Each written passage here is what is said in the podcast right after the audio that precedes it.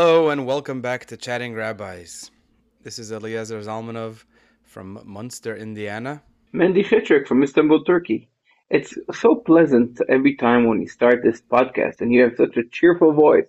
Hello, everybody. This is Eliezer Zalmanov from Munster, Indiana. That's how that's how we set the tone. We set the mood for a pleasant and fun and uh, all around uh, joyful uh, conversation.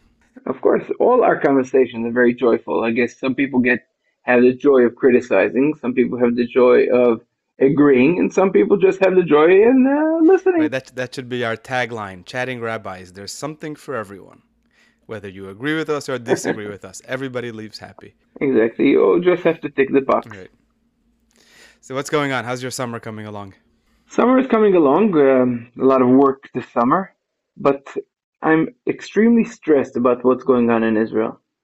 That's very interesting that you say that. That you're stressed. I guess because uh, you have uh, deeper roots there than than I do. Even though my father is Israeli, but you having been born there and being raised there, I'm sure it's a lot more uh, personal to you. What's going on over there? It's personal to me because, uh, as the Rebbe once told somebody, never tell someone who doesn't have, never tell a Jew that he doesn't have a background. We all have a background. We all are very much connected to Israel. We all going to fast this week for Tisha B'av for uh, the destruction of the temple, which is in Israel, in Eretz Israel.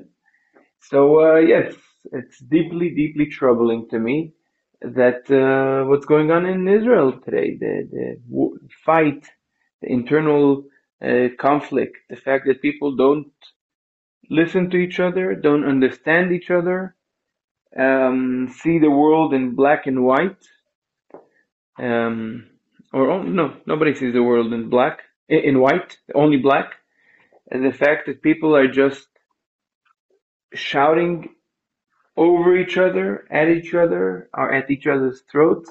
Are people are going all the way to bring down Israel's economy, Israel's military, Israel's integrity, and everybody blames the other. Of course, it's always the it's always the other side's fault. And if everybody would only agree with me, and if everybody would just see things the way I see things from my perspective, then we can have peace and we can all get along. That's uh, Right. that's of, that's always how it works. Right, and it's very, very saddening. It's very saddening, and uh, I think about it a lot. I'm stressed. I read the news, um, try to follow what's going on, and it's stressful. It's also stressful because people will call me up and ask me what do I think about it, and I really don't want to share what I think about it. So people expect you to have an opinion about what's going on in Israel in your community. In my community, outside of my community, we host every Shabbos uh, uh, lots and lots of people, and everybody wants to talk about that, and uh, I don't want to talk about that, and it's it's complicated. It's complicated because um, what can I say? I don't want to talk about it, but that's still I say. It's complicated because I definitely do see the point in both sides of the argument. And I definitely do see the point in uh, having the need to have a, um, a rehaul of the of the judiciary in Israel. I definitely think that um, the judiciary in Israel has overreached and has been uh, using a lot of methods which are totally not judiciary. They're extrajudiciary. Things that are uh, people are the people in the judiciary bring in. They're not impartial. They bring in their ideology. They bring in their uh, what they have in mind for Israel and whatever their values are, which may very well be great values, but they're not necessarily values that everybody shares and ha- or has in common, and um, and that's a problem. The, the, right. The, the truth is always somewhere in the middle, where, without getting political, there really is a way for compromise when it comes to these kinds of things. If people could just look beyond what they, uh, if only we can find middle ground, all of our problems would be resolved. If everybody can can figure out a compromise, and if everybody can give up some of their uh, their most stubborn positions, then yeah, everything uh, everything works out. But we know we know that's not how it works. It doesn't work that way in relationships. It doesn't work that way in uh, in religion. It doesn't work that way in politics. It doesn't work that way in geopolitics. Everybody has a, feels that they have a lot to lose by compromising. So if you compromise, that means you're you're you're allowing the other side to win. But it's more than than just that. It's also because I definitely think that people are trying to force the government in one way or another using their military background, and that is like a military coup, definitely not democratic. On the other hand, I could also understand the worry about the people who serve in the military and people who are who have their kids going to the military, and they're worried that their lifestyle is going to be threatened. And the reason why it's going to be threatened because of the growing Baruch Hashem, the growing uh, Haredi and religious uh, demographic, and that uh, scares them. It scares them that there are so many Haredi people in Israel that don't work. It scares them that these people don't go to the army, and scares them that these people are going to threaten their way of life. And I could understand that. I could understand that because I really think that this is not the way it's supposed to be. I don't think that the Rebbe uh, was was was proponent of people sitting um, their whole life uh, in a kollel and in a yeshiva and not going to the army and not serving and, and, and sending other people to serve in the army instead of them. I think it's not fair. I, I could understand why it, why it's hurtful in a perfect world where uh, when where everything is going as it should, then yes, you have people that work and you have uh, people that learn Torah, or to use the parlance no, that no, we're familiar no, with, you have the Yoshvei Ohel and, and the Bali In a perfect world, but we don't live in a perfect world. In a perfect world, you'd have a very, very small minority of Asor Batlonim, 10 people, scholars, who sit and learn a whole day. The rest go to work and that is something that is missing. The the idea today in the Haredi world that everybody goes to yeshiva the whole life is definitely something that has never been in Jewish history. It's something that has not been like that in Jewish history. Not in Poland, not in Russia, not in Lithuania. A Bacher learns in yeshiva, and after yeshiva, he goes, uh, he goes to work. So a combination of these two things, the combination of these two things, of not going to work, and with that not contributing to the economy, and the not going to the army, these things bring a very, very, very strong antagonism and hatred towards religious and observant people the argument that they, that can be made against that, and again, uh, I, I, don't necessarily have a, a, good grasp on the situation, but the argument can be made is that yes, it, this thing, uh, this concept of, uh, of people sitting and studying Torah all their life didn't exist in the old country, didn't exist in Poland. Everybody always worked for a living. Everybody went to yeshiva in their younger years and then earned an honest living the rest of their life. But come to the Holy Land, Eretz HaKodesh, the the promised land, the land that our ancestors yearned to return to for uh, for centuries. Shouldn't that uh, place of all places? Shouldn't that be the place where there is a large segment of the population that spends their time studying Torah? No, because absolutely not. Absolutely not, because part of learn, living in the land is also to work in the land. Right. We have mitzvahs at atluyas ba'aretz we have, we have a mitzvah that to work the land for six years and to rest on the seventh. There's no mitzvah to, to rest seven years.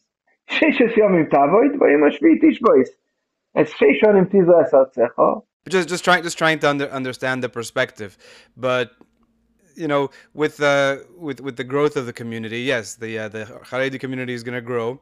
The non-Haredi community might not be growing in the same percentages and the same numbers, but they're also growing and like you said, the, the the saddest part of it is that they're turning out to be two completely different, but two different uh, countries almost, where people that have this type of lifestyle have this type of goal, this type of lifestyle have have different goals, and where there's a completely different uh, different outlook.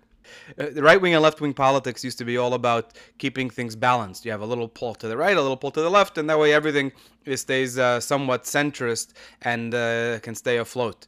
Today, if you're on the right, you, want everything on the right. If you're on the left, you want everything on the left.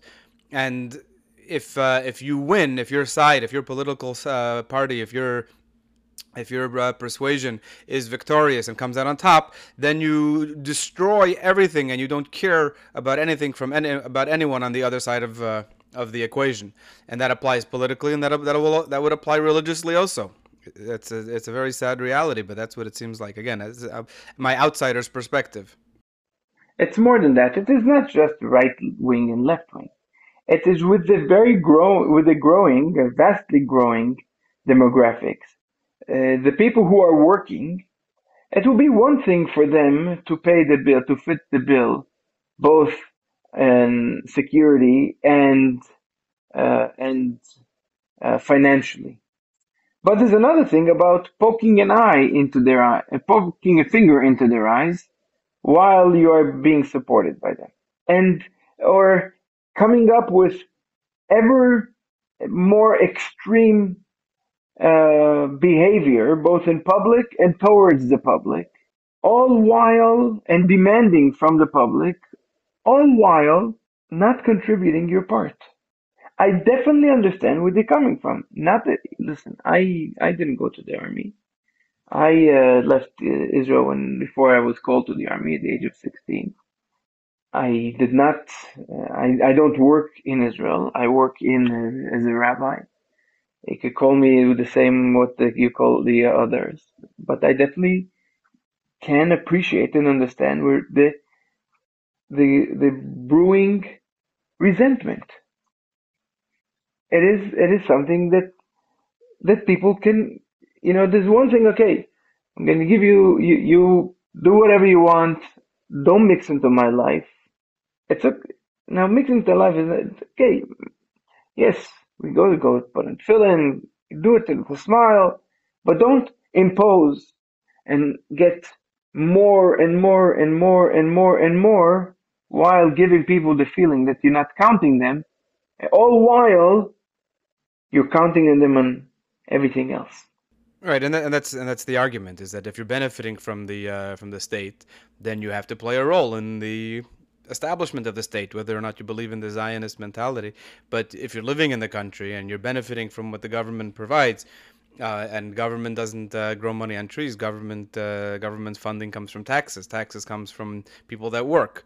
And people that work are inevitably going to be supporting the people that aren't working, and the people that work and the people that live uh, regular mainstream secular lives 100% will be uh, will have that resentment for people that are uh, that are parasites as they call them or mooching off of the uh, of the uh, the grandiose the grandiose of the uh, of the taxpayer.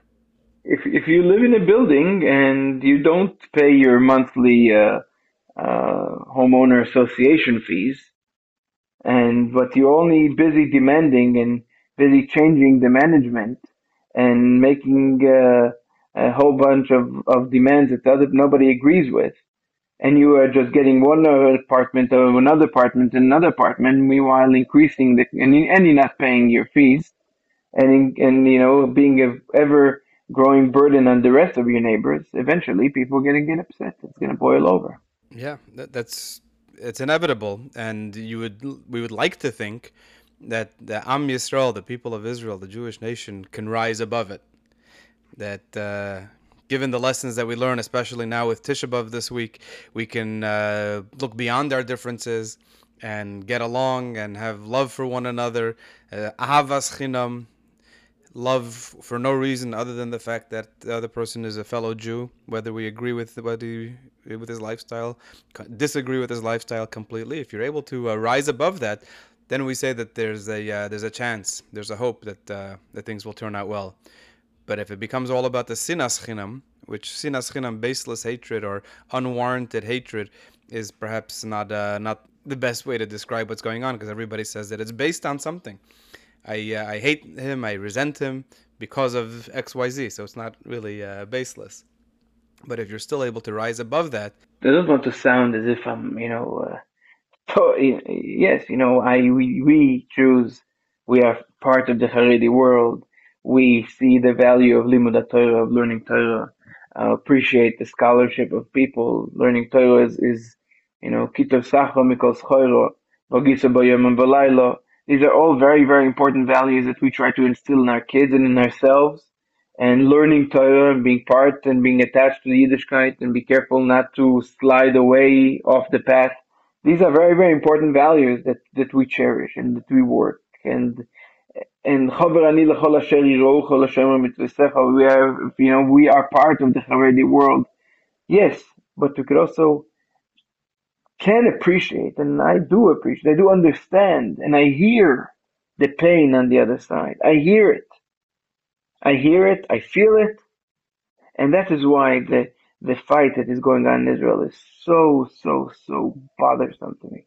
I think that's also outlandish and crazy that people, because of their disagreement, are going to go and and and try to work up uh, all the whole world in order to downgrade Israel's economy, in order to uh, pull out investments, and people um, are trying to break down the Israeli military, all because some stupid, meaningless legislation.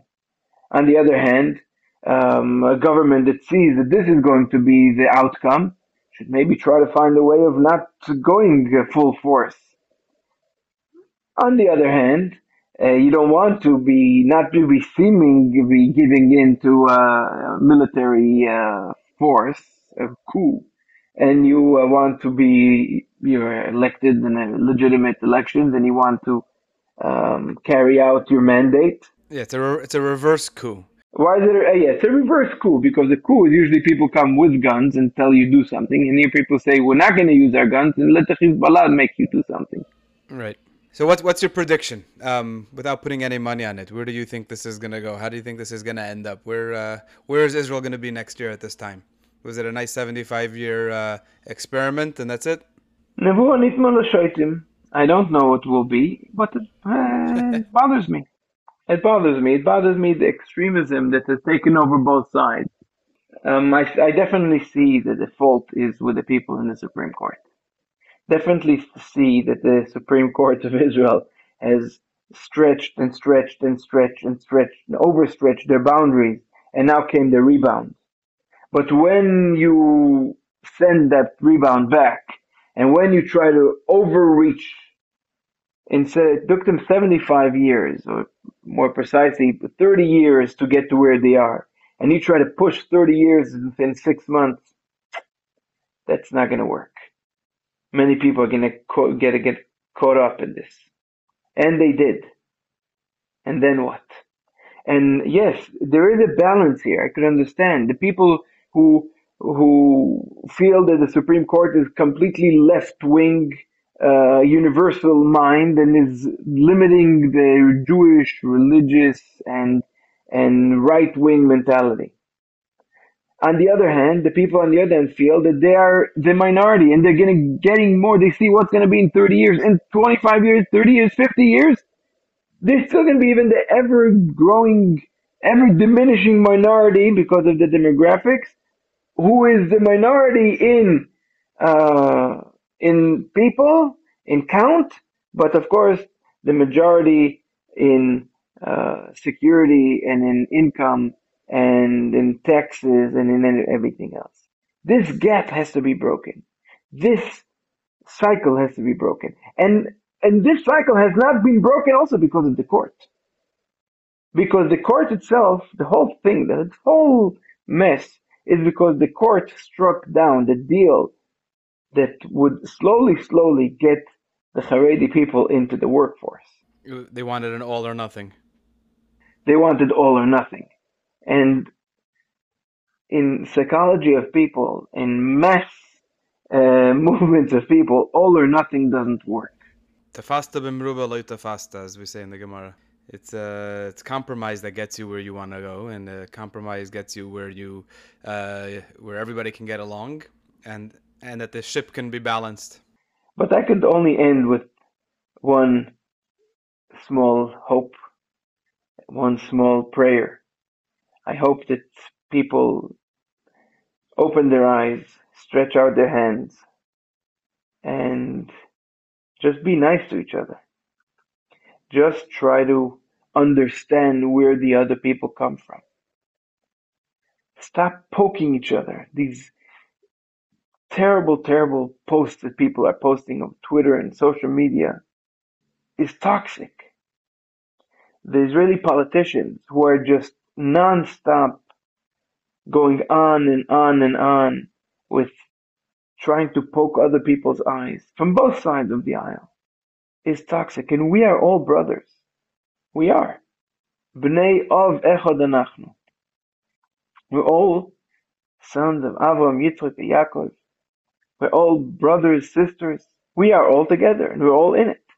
And this is exactly the message of Tisha B'Av. The message of Tisha B'Av is that you don't have to agree with everyone and you don't have to see uh, eye to eye with everyone. You just have to accept that compromise gets you to where you need to go. And being stubborn and refusing to, uh, to, to budge even an iota will not only not give the other person room for, for growth, it will destroy what you have built up yourself to. And that's where uh, where we ended up with Tisha B'av, and that's where, as again as an outsider's perspective, that's what seems like is happening in Israel. And who knows?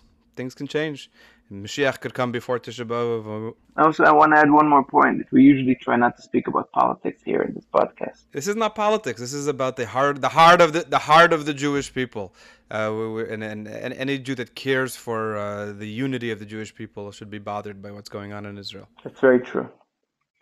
Anyway, a Tisha B'Av because Mashiach is going to come and it's going to become a Tisha B'Av. Amen, amen. We should have joy, happiness. We should have Mashiach. We should have the Beis Hamikdash, and we should have Achdus Yisrael. Let the, let all Jews get along in the most optimal and perfect way. Let them not get along, but let them at least understand each other. Very good. Amen. Sei gesund. Take care.